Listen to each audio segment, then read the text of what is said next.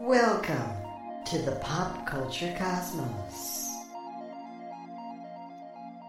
And we're back with another episode of the Pop Culture Cosmos. It's Gerald Glasser coming right back at you here from Pop Culture Cosmos, Inside Sports Fantasy Football, Game Source, and of course the Lakers Fast Break. We truly appreciate you listening all of our shows. And if you can, please give us that magical five star review wherever you get your podcast. Plus, if you can like, share, subscribe, subscribe today to get the latest notifications on when we go live on the air with the latest pop culture cosmos, inside sports fantasy football, uh, Lakers fast break. Just go ahead and check us out. Go ahead and like and subscribe. Vampires and Vitae, Wizards and Wine, all the great stuff that our good friends who are here on Friday, Melinda and Robbie Ross, go ahead and check out what they do as well. So, yeah, if you can go ahead and support them and us, it is sincerely appreciated. And big shout out to all the radio stations playing us worldwide as well. It is always and immensely greatly appreciated when you go ahead and you play the pop culture cosmos as well. But it wouldn't be a pop culture cosmos without my good friend. He is the evil mastermind behind the Happy Hoarder. Go ahead and check out what he's doing today at happyhoardercollectibles.com. It is my good friend indeed. It is a man who is to be congratulated, I should say, for the fifth time, at least on something else with a happy bundle of joy. But when I asked him, I said, Congratulations. He said, What for? He's got so many good things, I guess, happening. He's just a man rolling in good things. It is Josh the Great Peterson. Josh, great to have you here, my friend. Looking for an absolutely fantastic pop culture conversation today you you caught me off guard there when you said congratulations. I was trying to remember, like, what did I do lately that was worth being? Oh, you did something, yeah, absolutely, you did something. That's for sure. Got another yes, bundle are, of joy on the way. Yeah, we are excited. Um, babies due end of July, and uh, that will probably be the last addition to the Peterson family. And as I said to you off screen, I believe you as much as I believe a pro wrestler like Sting coming up next month says it's his final match. I just go, don't care how you advertise it as a final match. Five years down the line, 10 years down the line, let's see if he doesn't get the itch to come back one more time. Even Ric Flair, who said he had his final match, they had a pay per view and all that stuff. Now he says he's getting the itch to come back in the ring once again. So, all right. Gathering of the greats, man. Yeah. yeah. We'll, we'll see if I come out of retirement or not. Yeah. Well, if your wife comes by and just, you know, upside the head with something, or one of your happy hoarder collectibles, one of your pops there throws it, then I'll know that isn't the case. But my friend, right, right, yes, yeah, exactly. One of those uh, pops you try to go ahead on whatnot you sell off every now and then. But once again, it is to great to have you here, my friend. Please go ahead and check out and support Josh today at happyhoardercollectibles.com. He's got a ton of stuff going up there, and I'm sure something we're going to talk about here in a minute in regards to a success story on the box office front, even though there isn't much to talk about as far as success until next week, of course. We will go ahead and see if he has any pops coming up for that as well. But we're also facing the franchise and more. Look like uh, looks like a good addition for us here, right here at the Pop Culture Cosmos. But my friend uh, starts off with let's go ahead with the box office first off, because I know we're going to go ahead in deep discussion on Dune, like we did on the Friday show. Melinda and Robbie and I, in regards to Dune Part Two, getting all this hype. We're going to go ahead and start. We'll go and make some predictions here about how much it will do at the box office next time around here, coming up here in a bit. But in the midst of what's going to go on there and the pre-sales, I've already got my ticket for it. There was still a box office weekend. Bob Marley's One Love has now gone over $100 million worldwide. Uh, I think it is surprising many. Uh, it's not going to be a huge hit by any stretch of the imagination, but it's a movie that does have legs. A movie that did come out and basically dusted off the disaster known as Madame Web. And it's so funny because the the articles attached to Madame Web are the ones that say, okay, whatever franchise side franchises Sony had planned as far as Morbius and Madame Web, they've all bit the dust with their failures. But Big shout out to also as well season four, episode one, or you said it was a combo episode of Demon Slayer, a, mo- a, a show that's really, really still getting people out there, getting people interested. It is one of the top anime shows out there still being made today. It's it's provided a good concrete story and following. I know I caught the first two seasons with my daughter. Your thoughts on the number two movie at the box office this weekend? It's actually a limited release of Demon Slayer.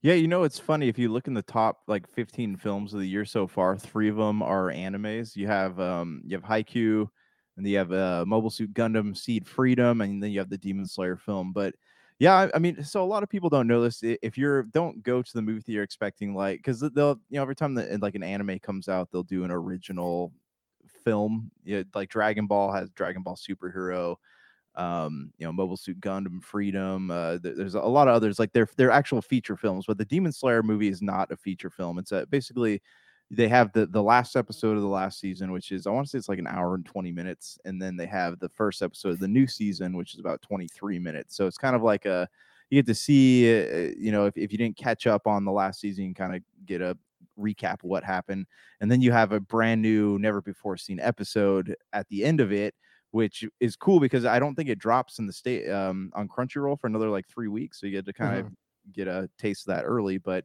yeah, no, I'm excited to watch because I think we're going tomorrow night to to see it actually. So Oh, that's cool. you know, me, yeah, me and my girls are excited about that. And uh, it, it's just nice to have more Demon Slayer. You know, it's funny because the, the the Funko Pops we're talking about, anime pops don't sell in the off seasons. Like when they're not playing new episodes, you won't sell any of those figures. But now that Demon Slayer is coming back, actually, we did a convention a couple uh, no last weekend and sold a butt ton of Demon Slayer stuff. So that's nice. Now so I'm if the waiting. missus throws one at you, if another Yes. thing should happen again later down Mhm. the line, make sure it's off season if it's anime. It's off ex- exactly, yeah, because we got to sell that. If it hits me in the back of the head and it breaks the box, we can't sell that anymore. Okay, so fair enough. All right, I just want to make sure. to know that. So now I'm just waiting for uh, you know, I can see. The- No, no, no, not that one. Oh, the one over there. That's on clearance. Yeah, you can There use that one. Yeah, throw me throw one of those Star Wars ones at me. Nobody wants those, literally. um, but yeah, so it, it's cool. Now I'm just waiting for my hero to come back because I've nobody want I can't even give those pops away right now. So yeah, uh Demon Slayer kind of excited about it. Um, you know, I don't know how how much money it'll make, but it's kind of cool to see that we're getting more and more, you know, anime feature films in theaters because it's kind of a, a it's been a big few years for Japanese animation. absolutely has been and it's becoming more and more respected uh you know just absolutely fantastic in fact oscar nominated as well more appreciation for the greats in this industry in the anime genre you know uh you talked about star wars. They've leaned into japanese anime as well in recent times as well. So yeah more and more respect and love is given or is being given to the anime genre, it is now becoming less and less of a surprise. I knew that when I saw the posters come up and that it would be, you know, being the season four episode and season three, like you said, as far as the be the, basically combined into one movie length type showing was going to be mm. playing in theaters. I knew it would have the short term effect like that because it seems like every single time they're doing that, it is now no longer becoming a surprise for these anime hits that they're having. Yeah, yeah, and you can almost like when there's a new season coming out, you can expect a movie of some sort, whether it's a episode compilation or what. You can always just expect that to to come out, which is cool. But it was funny because you said that the number one worldwide at the box office for this year is a movie you and I probably five or 10 years ago would have seen displayed at the local supermarket or Walmart in the red box and just see it displayed as a straight to DVD uh, movie in The Beekeeper. So tell me your thoughts on what has made The Beekeeper such an outstanding success. I think it's honestly the fact that you just don't have to think about anything when you watch it because that's your typical Jason Statham movie. Like, no, nobody watched the Transporter movies and we're like, oh, this was amazing. But people watch them because they're cool and they're easy to watch, much like was discussed with the mummy. It's just that it's you can kick your feet up, make some popcorn or or you know eat some candy or whatever and just enjoy it. You don't really have to think about it. That's kind of I don't know if Jason Statham's ever been in anything that's like overly. A Snatch was a pretty overly complicated film, but um you know he's he's just in those movies he plays those types of characters where it's it's easy to just sit back and you at the end of it you're like no you're not saying this was an amazing movie but you're like oh that was fun so i think that's where we're at with the beekeeper because uh, and honestly there's nothing good with you know there's the re-release of dune or whatever that's been out but there's not really anything which they have not advertised at all, my friend. And it's no, been, no. wouldn't it have been great? Wouldn't it have been so smart if they were advertising a bundle of one and two on th- Wednesday or Thursday night to go Mm. ahead and do that on an IMAX screen? Wouldn't that have been an awesome thing?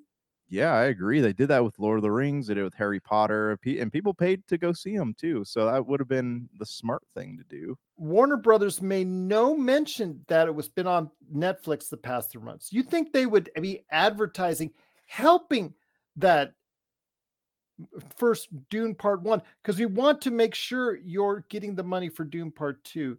But again, before we get into really Dune Part Two here coming up here after the break, I just want to get back to this weird box office so far. When Night Swim, when a movie about a haunted pool absolutely one of the worst ideas known to mankind for a movie that I've ever heard is this still it's still in the top 10 in box office worldwide this year that tells you it's been a sluggish year so far at the box office Oh, absolutely. But you know what's weird about Night Swim is it, it played on all of our like childhood fears. Anytime you go into a swimming pool as a kid, even as an adult, you're you're you have your you know swimming in the water, and even in the in the back of your mind, even the bravest soul is uh, thinks about something grabbing their foot at some point, yanking them under the water. So. Um, but we, we've always talked about this too the the versatility of horror films. People always want to watch a horror film, no matter what it is. It- Those years I spent working in the uh, the movie theaters, I'd sit there in the box office, and probably uh, eight out of the ten, eight out of ten tickets I sold were tickets to, to horror movies, things that people didn't people didn't even have any idea. They just they they would show up and they say, "What what do you have playing?" And they look at and be like, "Oh, which one's a horror film?" And they buy that ticket. So it's horror films are always going to do you know decent no matter what. before we head to the break my friend you mentioned the borderlands movie coming out here in the not too distant future. Well said coming soon. The first trailer dropped last week as far as the borderlands movie is concerned. Tell me your thoughts as someone who really thoroughly enjoyed the borderlands series and absolutely raved on this show for the original borderlands game and you've gone over back and forth over the years on your like and sometimes dislike on the Borderlands movie uh, games in succession, DLC after that, and all that stuff. The way it's expanded upon the Borderlands IP later on. Your thoughts on this initial trailer for Borderlands? I I still don't even know how I I feel about there being a movie. You know, the, I watched the trailer and the trailer was it looks like a movie. you know, it doesn't look amazing, but it doesn't look terrible. it looks like it could be funny like if I go in and completely cast aside all my background knowledge on the lore of Borderlands and just sit there and kind of just watch it for what it is. I could see myself being like, "Oh, all right, this could be okay but also in the back of my mind i'm still thinking like none of these characters really um there's not really any reason for all these characters to be hanging out together because like roland uh played by kevin hart you have lilith who is played by uh cate blanchett uh so them two are characters from the original game and claptrap is just there but like krieg the psycho is a dlc character tiny tina is a she's an npc from a uh who's just in it briefly in Borderlands 2, and then she has her DLC Tiny Tina's uh um, Tiny Tina Wonderlands, I think. right? Wonderland. That's what I'm Yeah. looking for. Yeah, but anyways, it just doesn't. It doesn't make if I'm thinking, you know, comparing it to the lore, it doesn't really make sense for all these characters. What about. Tannis with Jamie Lee Curtis's character? Tannis, yeah, yeah. So I don't know. It just doesn't really make sense to me that all these characters are like hanging out together. But then again, with a movie like this, you would almost have to cast aside the lore to do something with it. So I don't know, man. I don't know. I'm I'm on the fence. What have you seen it? The the trailer? What are your thoughts? I have seen the trailer. Uh, you know, they all are. I guess the style is, you know what, we're gonna save the universe or save this planet or whatever. Get all these different gun variations, just like the game. Get some loot. I guess there's supposed to be some loot at the end of all this instead of just getting random loot boxes all over the place like you would normally would I guess there's more of a it's supposed to have this Guardians of the Galaxy vibe. You know, yes. they played music that they uh, accompanied with that would em- emote that type of GOTG theme. I guess it's all right, but they are really heavily buying in on the Guardians of the Galaxy vibe, the half serious tone of whatever's going on. You're joking yeah. throughout the entire thing. I really think that it wants to desperately be as close to a Guardians of the Galaxy clone as possible. It's just coming off as such at this point. Oh, absolutely. Yeah, definitely. Which may be a good thing, but I'm not so sure right now. Yeah, yeah. I mean, I was I was uh I was feeling the same thing when I watched it. So I and yeah, might, maybe maybe it'll work. Uh this is one of those films that could either do good things for the game to film adaptations, or it could really kind of decimate the progress made thus far. So that's a it's a wild card. We'll see what happens, but it is Borderlands. If you have any thoughts on that, or also as well, what's going on at the box office in the days before what we hope is a great showing for Dune Part 2. Let us know your thoughts. Pop Culture Cosmos at yahoo.com. You're listening to the Pop Culture Cosmos. Don't touch that dial. Wait, do, do people still use dials?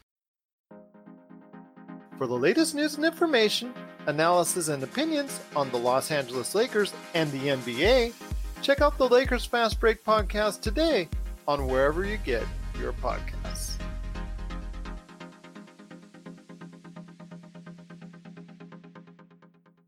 Well, my friend, it is Dune Part 2 coming up this time next, well, later this week.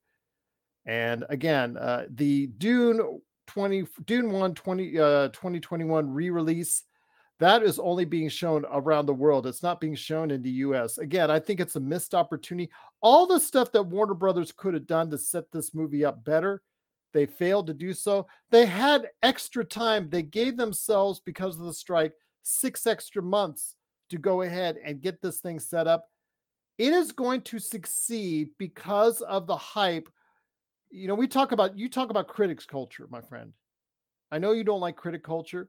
In this case, because on YouTube and all over, everybody is absolutely praising this film, putting this in the category of uh, Empire Strikes Back and Lord of the Rings Two Towers as one of the greatest sequels of all time already because so many are doing that, it's got an 80 on Metacritic, really strong scores.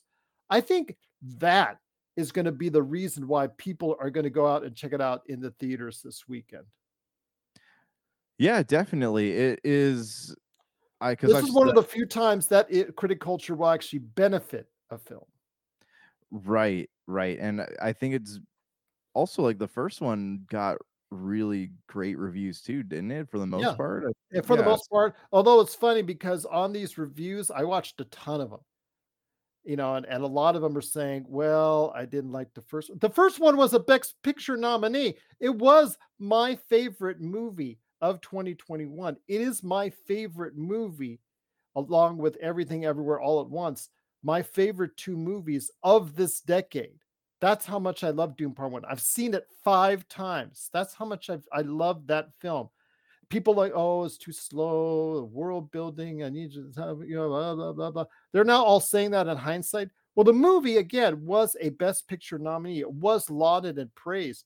But the problem is when it came out during the middle still of the coronavirus, obviously hampered box office returns, getting only around $400 million worldwide, my friend. We talked about it then how that was a shame how not enough people could go out to the theaters and see it even if they wanted to.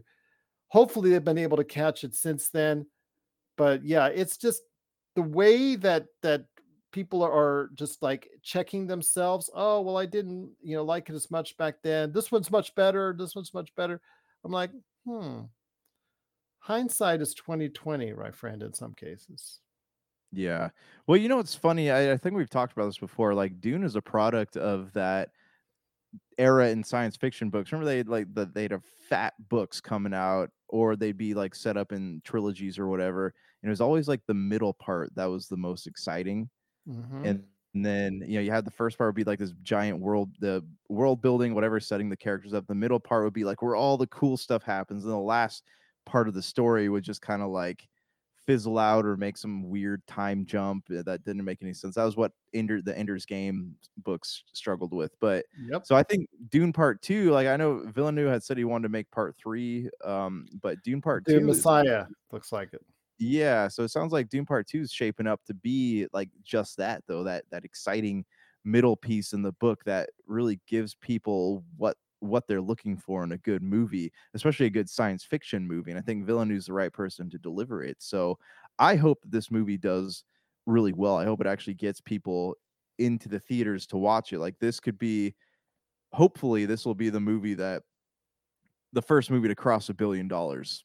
And I don't I can't say that it will because it doesn't have that like super franchise power that you know the MCU has and all that. But mm-hmm. who knows, man? It could be. I mean, Oppenheimer wasn't that either, and it uh you know slowly crossed a billion dollars.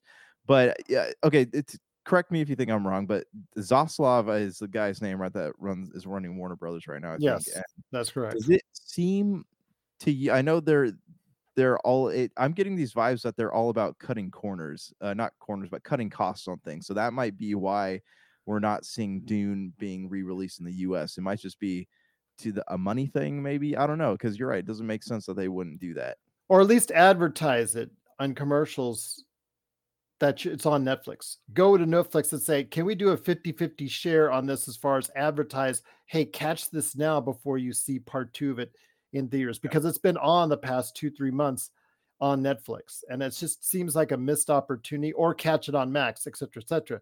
But Mhm. it seems like a missed opportunity.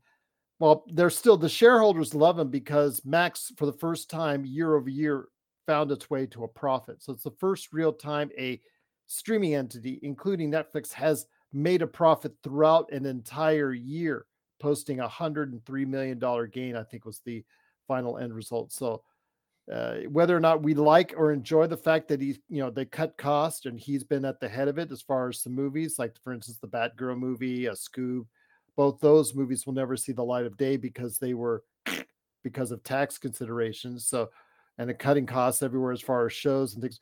The fact is they haven't even advertised Tokyo Vice season two. You bet you didn't know Tokyo Vice was uh, season two was already back on the air, did you? I just saw a trailer for it like two days ago, and it's Just on. Yeah, I haven't seen the two-minute trailer video. yet, but I knew I found out through ver- uh, various sources that it was actually on. So I've caught up with it so far, and it's really good. But you wouldn't have known that because it did. They didn't advertise it at all. Right, right. Yeah, and and Max is is uh you know, it's not the streaming service I thought it would be. You know, I thought that it was going to be something where they're constantly updating with new releases, but you go onto the new release section, doesn't change. It's, it seems like it's been several weeks just being exactly the same. So, um, I don't know. I don't know. Not not my favorite streaming service right now, but also uh they've poured a lot of money into it thus far, and I think they're still hoping to see a profit, maybe. Maybe. Uh, again, they're still they're seeing a profit right now, but a part of that was admitted because of the fact that they didn't have to put or make a lot with the productions being stopped because of the the the strikes. That also did something as well because that that also put more money in their pocketbooks because the fact they didn't have to spend as much on production uh, on that latter half of the year because of the strikes as well. But uh, my friend, when it comes right down to it, I'm expecting Dune to do big numbers. I can't guarantee a billion. I am hoping for a billion dollar just because the fact we will get more Dune and we will get it as a priority for Dune Messiah to come out as far as or or just basically more Denis Villeneuve as far as a visionary in the sci-fi universe to be able to continue to do what he wants if this movie is a success. Do you think that I know we like dream project for him would be to complete the Blade Runner trilogy that he was work that you know they started out with. Um, do you think that there are any other like sci-fi books that he'd be good at adapting? Mass Effect. Oh, did I that's say that? Right. did I say that out loud? Oh, Mass Effect. Yeah. Yeah, I, I definitely agree Mass Effect would be good. Just think in his hands. What would that be like? Oh Just my think. gosh, it'd be just the most beautiful film we've ever seen. Absolutely. Because if you've taken a look at some of the reviews, the visual effects are supposed to be outstanding in this film. If you get a chance, I'm only be able to see it on the XD the first time out. I do plan on seeing it again in IMAX if I enjoy my first time around. Please watch it on the biggest screen possible. It is Dune Part 2. Please go ahead and make sure you do popculturecosmos at yahoo.com and let us know your thoughts. Uh, I hopefully will be able to get Josh's, uh, Melinda, and Robbie's thoughts in the coming days once Dune Part 2 is released to hear their thoughts on how the movie. And I will give a full review on this very show next week to let tell you exactly how good Dune Part 2. Plus, we'll give you some early box office numbers as well. But yeah, just looking forward to my friend because I think for me, this is the biggest, most anticipated movie of the year for me. I know people would point to Deadpool and Wolverine, but right now there's only two movies on this entire calendar this year that I'm looking forward to, and that's the Dune Part 2 and Deadpool and Wolverine, my friend. It really is not shaping up so far as a movie year to remember. Yeah, I was just actually just Googled like what movies are coming out. It doesn't really look like there is a whole ton of things coming out that are that look that intriguing. That's the problem, my friend. But uh, I'm looking forward to hearing your thoughts on Dune Part 2, plus everyone else's out there as well. Please let us know your thoughts on Dune Part 2, popculturecosmos at yahoo.com. But coming up after the break, uh, Josh and I are going to go into detail on Nintendo and PlayStation, what's gone on with for 2024. And also, as well, we're facing the franchise with Harry Potter. We're going to focus in on Harry Potter a little bit more coming up here after the break. It is Gerald Glassford. Thanks so much for watching this. It's the Pop Culture Cosmos along with Josh the Great Peterson. Before we get into our conversation on Nintendo and PlayStation in 2024, Josh, what's going on at the Happy Hoarder Collectibles.com? I actually the, the website is not working right now, so don't freak out if you can't buy anything. Um, I got to do some updating, and we did a convention. Like I don't know if I told anyone this, but we like almost bit the dust a while back, and it's not due to the Happy Hoarder not being successful. It's just due to uh, you know we had some family costs that we had to pull some money out of the Happy Hoarder to handle. But um, you know, we're we're back on our feet. We're we're going back. Everything should be fine. That is here. until you've got another kid coming on the way. Oh, I know, I know. Hopefully, Happy Hoarder will be uh, you know, fully functional machine by then. Anyways, uh, yeah, we're just we did a convention last weekend in uh, Belton, Texas, called Anime Sunica.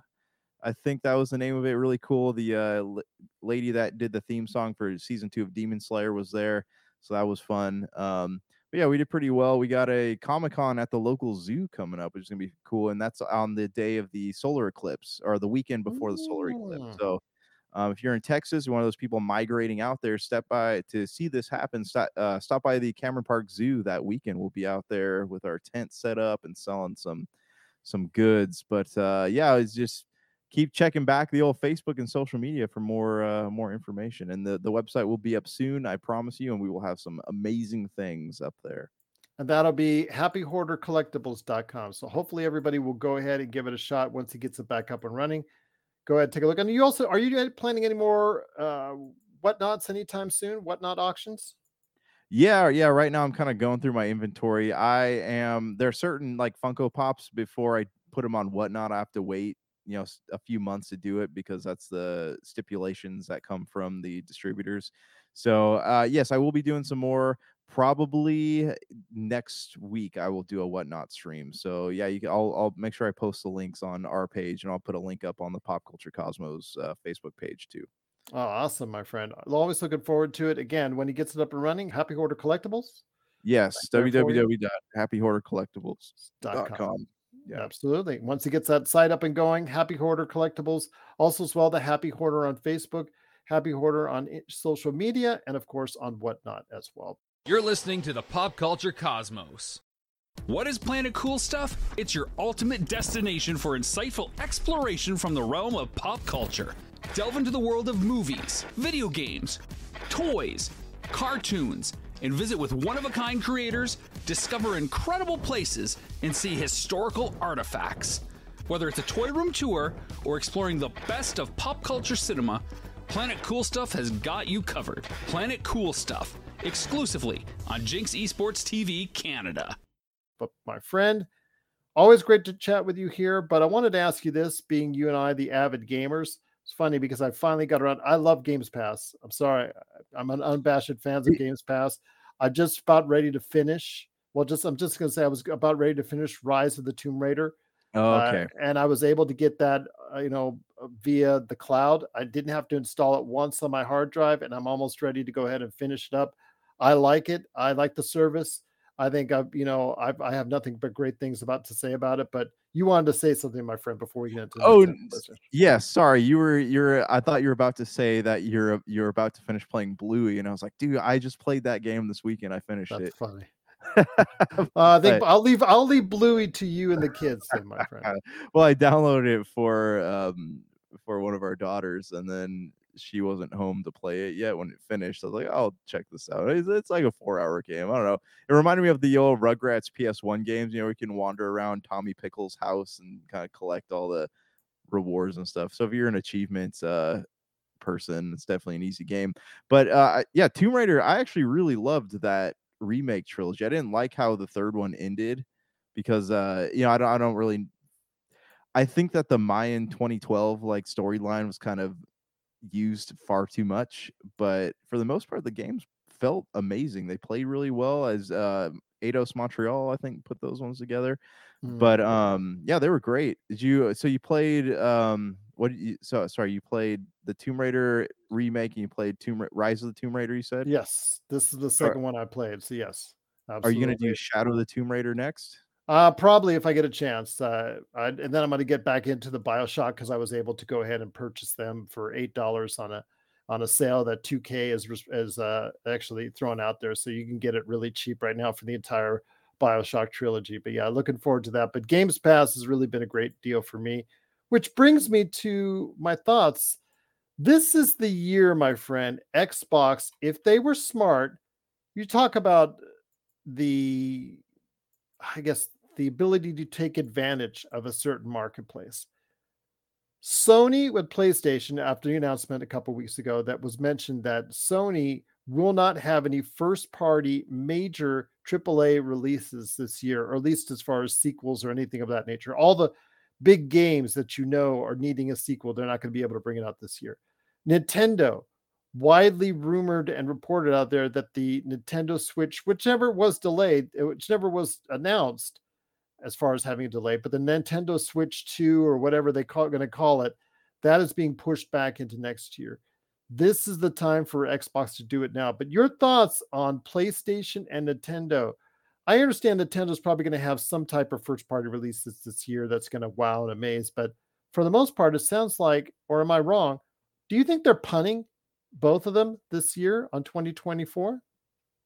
yeah i think i think so um i yeah because nintendo is, definitely there are a lot of whispers out there about the switch coming out this holiday season so i think that that is going to be a smart move for them but also i it sounds too what i'm reading is like the last big switch releases of this this uh, generation are going to be the pokemon gold and silver remakes that they've been talking about. I, th- I think it's gold and silver could be white and black i don't remember but um yeah it sounds it, from what i'm reading and this is what all the you know the the rumor mill is spinning around that the switch 2 is supposed to drop uh Oct- september or october or sometime until it the recently uh, by Eurogamer and several ports saying it's been pushed back into Q1 or Q2 of next Oh, year. i didn't hear that yeah i didn't Yeah. that that was the most recent uh, reports put out there. It was put out first, I believe, in uh, South American reports, but uh, was corroborated by several outlets, including Eurogamer, that uh, it's been pushed back to next year, or at least the first quarter of fiscal quarter of next year. But uh, again, it's never been announced, so we don't know, you know, when if it was ever intended to be coming out this year or not. But it's it's about time. It's about time that a new Switch comes out because it's they've been able to bank and make money on the Switch for quite some time. Your thoughts, though, on this, my friend? It just seems with all that's going on, even if PlayStation comes out with a PlayStation 5 Pro, Yeah. does it still seem like they're, you know, with no software support or no real first party games that are on the horizon, unless we hear big announcements that say otherwise, that both Nintendo and Sony are are giving up on 2024 as a whole?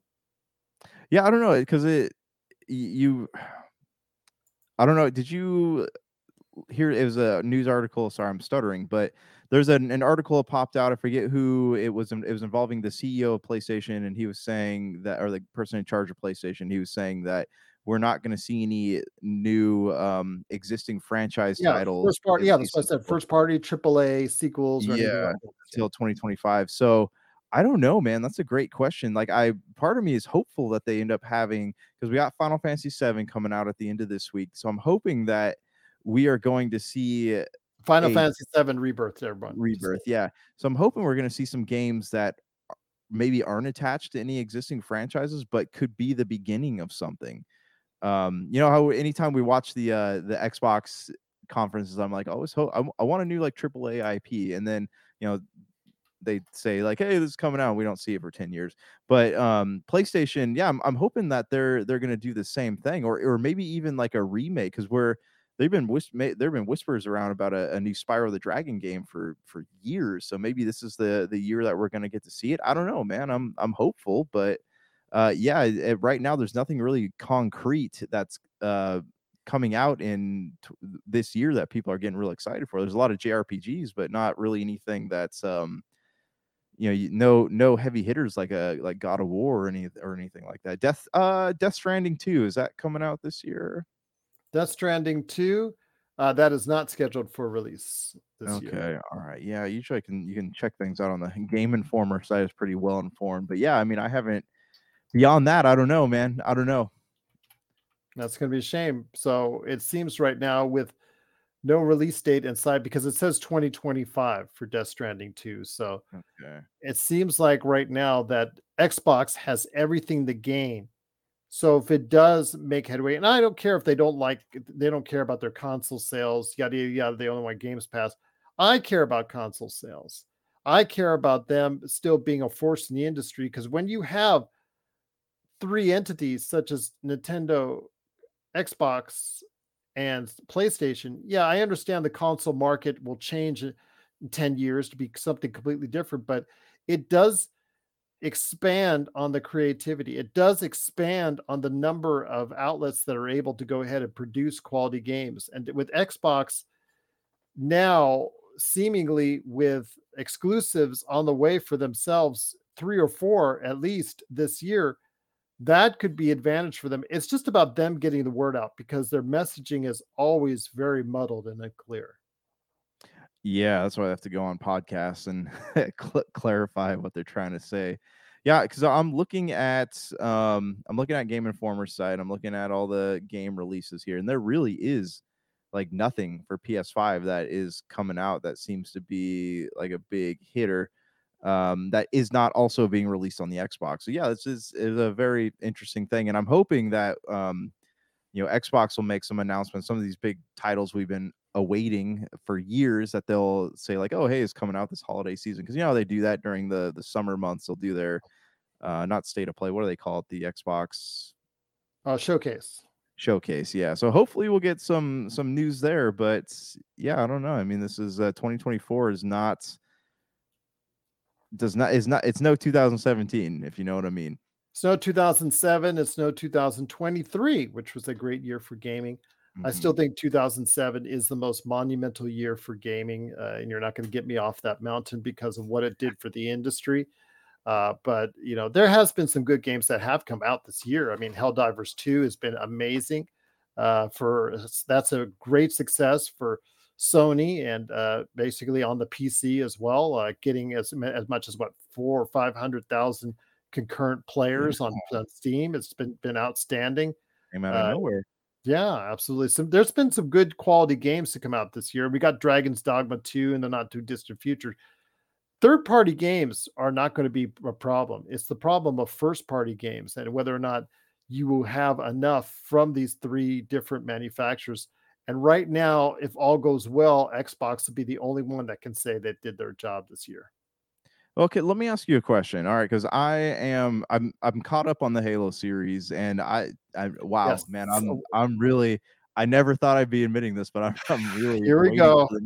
I'm excited for this next episode to come out. I'm like, dang, like this is uh you know because they they set up all this like uh backstabbing and betrayal, but then they don't make you wait you know a hundred episodes to see it play out like in Game of Thrones. It's kind of like an instant delivery of We of- waited through one season of poo poo. I feel Yeah. like a wait. I feel like I was in a sewer and I had to wade through one season Mhm. of garbage, coming up into a light as far as the second season concerned, which has been oh, pretty good.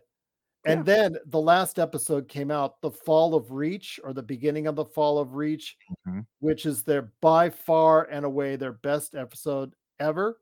Which Mhm. again, there were some tropes in it, like the old lady with the store, you know, talking about her history. Well, okay, there always has to be someone at the very edge of a whatever catastrophe. I'm going to stay with my stuff or stay here because it's tradition. It's what's going to live on. Blah blah blah blah blah. Okay, well, if they glass the planet, nothing lives on, lady. Sorry, I hate to tell you, but you know there were other things, other tropes in there that I, that I did like. But again, the action and the look and feel was something they have never done before in that series. And again, I, I can't believe we are actually praising the work of Halo for once and for all.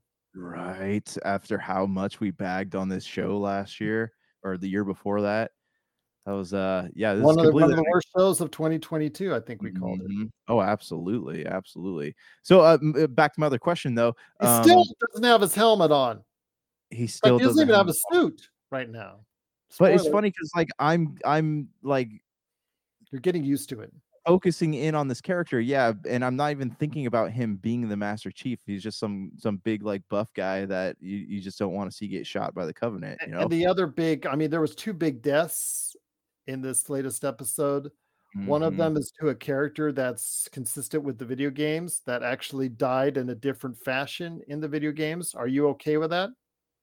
Yeah, that was that was weird to me. Part of me is like wondering if he's not actually dead because he's kind of a, a key player in getting the Spartans, you know, and everybody off of reach before it explodes. But also their suits are gone. So I don't know where that's unless like Catherine Halsey's gonna be like, oh, I got this closet, you know, where I've been working on these new Mjolnir armor or whatever. But uh that all remains to be seen, I guess. Do do you think all right, let me let me hit you with two questions here. Um, Mhm. one, do you think that this Halo show is going to inspire a Gears of War show? Well, Gears of War is already planned out, I believe, on Netflix. Right. Dave- Okay. Dave Bautista. Did they they confirm that that was actually happening?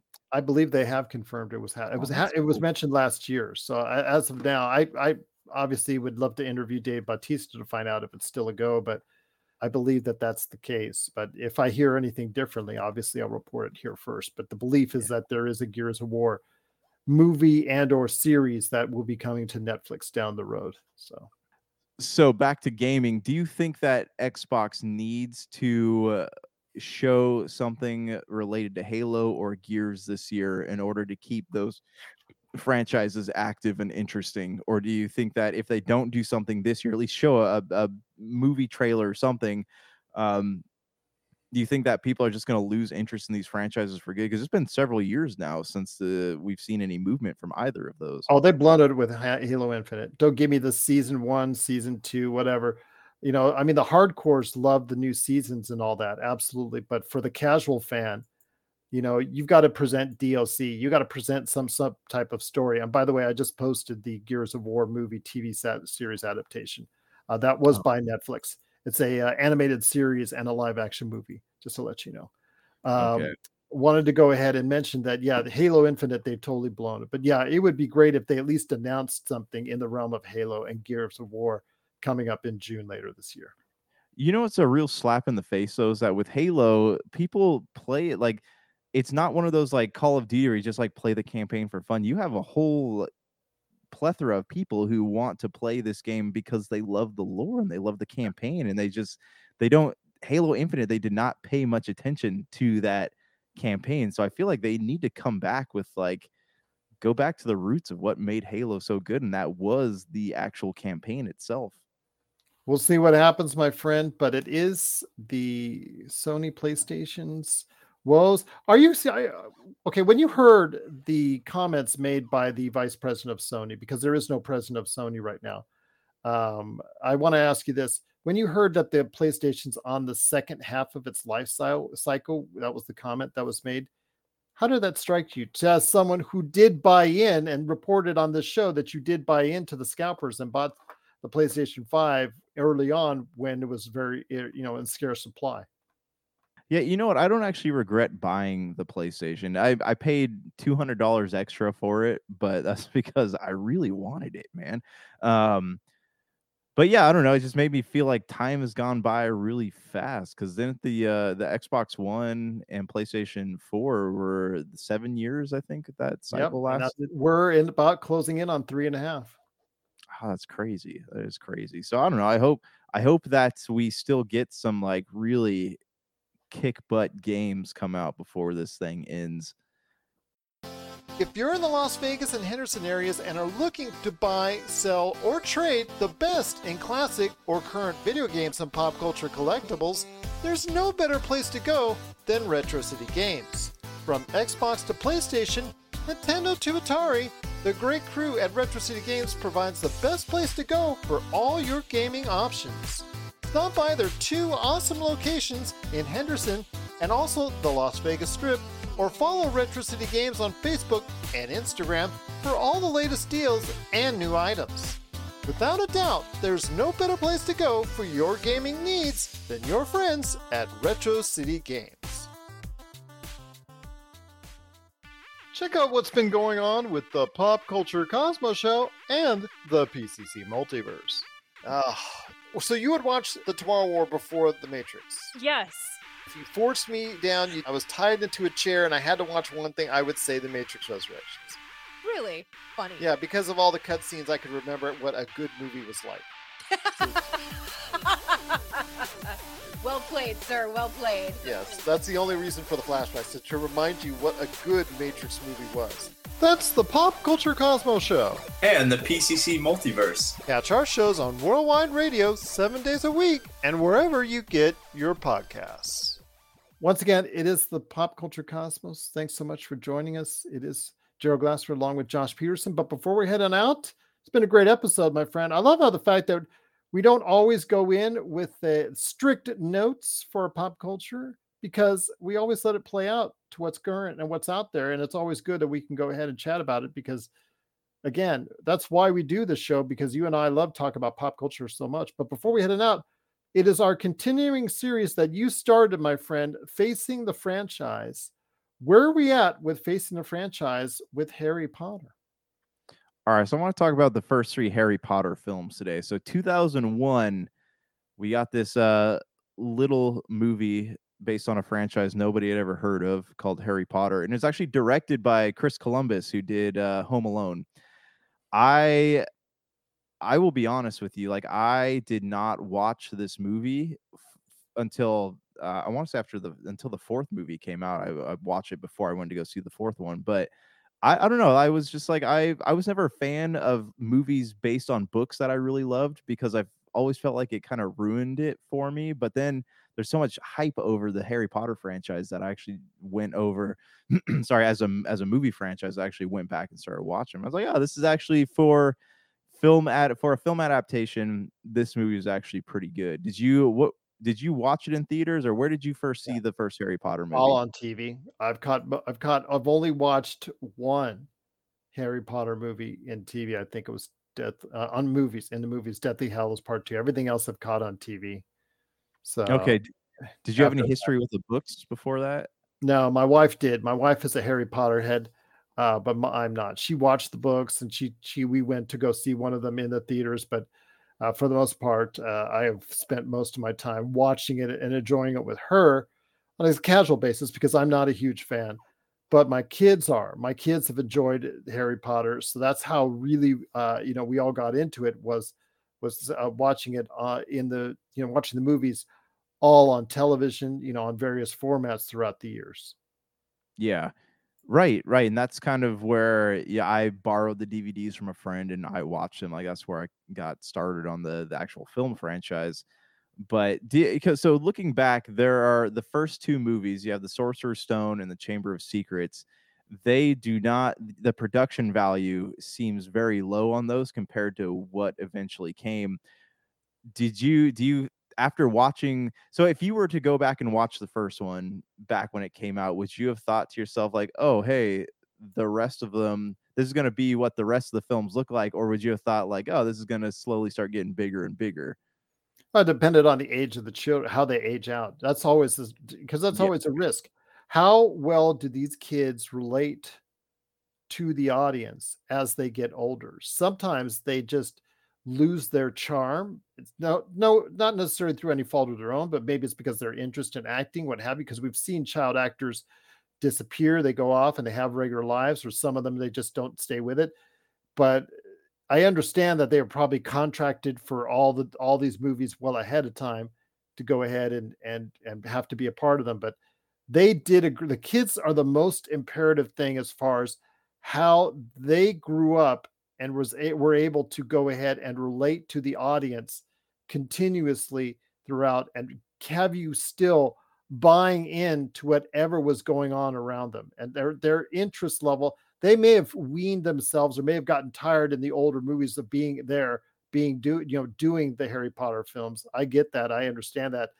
I mean just talk to any marvel actor as far as all the marvel movies that they were contracted to do back in the day in the last decade. But they did such a great job talking to the audience and conveying to the audience that they were still very much capable of handling things and handling the dark forces in those films. That's why I think it, uh, I find the Harry Potter films a good watch.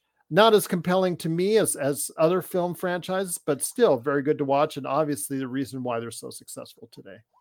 Right, right. And you know, with these with with child actors, and you're doing, especially if you're doing a long series, you have to be quick with like make pumping these movies out. So you had, you know, Sorcerer's Stone came out in 2001. I thought I thought it was an all right movie. It's not it's not my favorite to go back and watch. I usually fall asleep. None of them are to me are great movies at all. They're just they're popcorn flicks to me, uh, Mhm. pretty much.